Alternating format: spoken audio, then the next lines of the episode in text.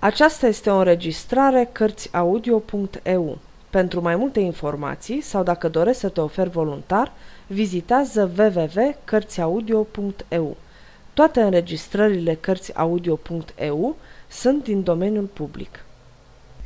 Mark Twain Prinț și cercetor Capitolul 30 Urcușul lui Tom în timp ce adevăratul rege cutreiera țara îmbrăcat și hrănit ca vai de lume, când bătut și bajocorit de vagabonzi, când aruncat într-o temniță la oaltă cu tâlharii și ucigașii, socotit de toți fără deosebire drept un descreierat și un șarlatan, falsul rege Tom Kent avea parte de o experiență cu totul deosebită. Când l-am văzut ultima dată, regalitatea tocmai începea să aibă și o latură luminoasă pentru el – această latură se luminase tot mai mult cu fiecare zi. În foarte scurtă vreme devenise aproape numai raze de soare și de desfătare. Băiatul își alungase spaimele, îngrijorările sale păliseră și pieriseră, stânjerirea ei dispăruse, fiind înlocuită de o purtare degajată și încrezătoare.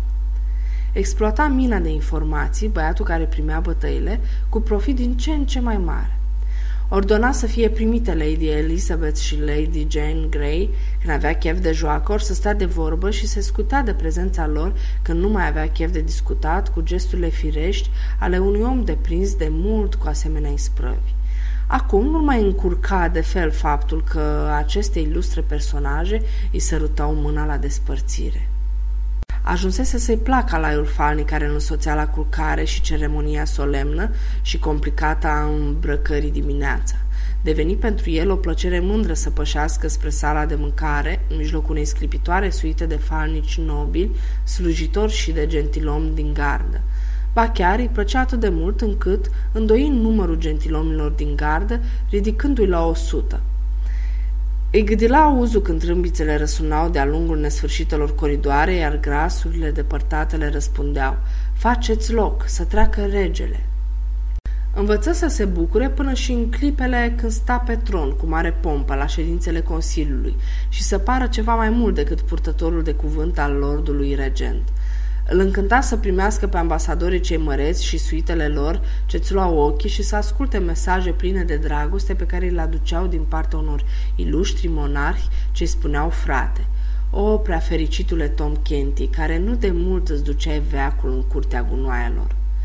Se bucura de veșmintele sale splendide și își mai comandă și altele, chipzui că cei 400 de slujitori nu erau de ajuns pentru măreția ce se cuvenea să-l înconjoare și le întrei numărul. Lingușirile curtenilor care făceau temenele se prefăcură într-o muzică dezmierdătoare pentru urechile sale. Rămânea bun și blând apărător vașnic și hotărât al tuturor împilaților purtând neobosit războii legilor nedrepte, totuși, în unele prilejuri, când era jignit, știa să se întoarcă spre un conte sau chiar spre un duce și să-i arunce o căutătură care îl făcea pe acela să tremure. Odată, când regala sa soră, mohorâta Lady Mary, își puse în gând să-l mustre, arătându-i că nu este înțelept să ierte atâția oameni, care în mintere ar fi fost întemnițați, spânzurați sau arși, amintindu-i că închisorile răposatului și augustului lor tată adăpostiseră uneori până la 60.000 de deținuți și că în timpul admirabilei sale domnii dăduse pe mâna călăului spre a fi ucis 70.000 de hoși și de tâlhari, băiatul fu cuprins de o generoasă indignare și porunci să se ducă în atacul ei, să se roage Domnului ca să-și ia piatra ce o are în piept și să-i dea în loc o inimă omenească.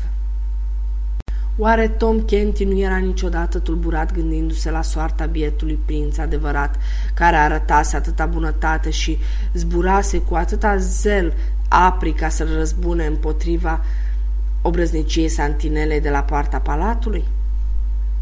Ba da, primele zile și nopți ale domniei sale fură adesea tulburate de gânduri dureroase asupra soartei prințului rătăcit și de sincere dorințe de a-l vedea întors și reîntronat în chip fericit în drepturile și splendorile la care îl îndrituia obârșia sa. Dar pe măsură ce se scurgeau săptămânile și prințul nu se mai ivea, mintea lui Tom început să fie tot mai stăpânită de noile și încântătoarele întâmplări prin care trecea și încetul cu încetul monarhul dispărut îi pieri aproape cu totul din gând. Până la urmă, când totuși se mai strecura la răstimpuri în gândurile sale, devenise o stafie nepoftită, fiindcă îl făcea pe Tom să se simtă vinovat și rușinat. Biata mamă și sărmanele surori ale micului cerșător ieșiseră din minte în același fel. La început le ducea dorul, suferea din pricina lor și le simțea lipsa. Însă mai apoi gândul că ar putea pica pe nespusă masă zdrențele și murdăria lor să-l dea de gol, cu sărutările lor să-l dea jos de pe locul său înalt și să-l tragă în dărât, pradă lipsurilor și degradării mahalalelor mizere, încrețea carnea pe el. În cele din urmă, ele încetară aproape cu totul de a mai tulbura gândurile, ceea ce îl făcu să se simtă mulțumit, ba chiar bucuros, căci acum, ori de câte ori chipurile lor întristate și acuzatoare se mai ridicau înaintea lui, îl făceau să se simtă mai vrednic de dispreț decât viermii care se târăsc în pulbere. La miezul nopții de 19 februarie, Tom Kenty se cufunda în somn în patul său bogat împodobit din palatul străjuit de vasali credincioși și înconjurat de tot fastul regalității, fiind un băiat fericit că ziua următoare era sorocit în coronării sale solemne ca rege al Ingliterei. La același ceas, Eduard, adevăratul rege, flămând și însetat, soios și nădușit, istovit de drum și acoperit de zdrențe și cârpe, Partea sa de foloase de pe urma încăierării era îndesat în mijlocul unei mulțimi de oameni care priveau cu deosebit interes anumite cete de muncitori ce mișunau necontenit, tot intrând și ieșind din Westminster Abbey cu hărnicie de furnici, făceau ultimele pregătiri pentru încoronarea regelui. Sfârșitul capitolului 30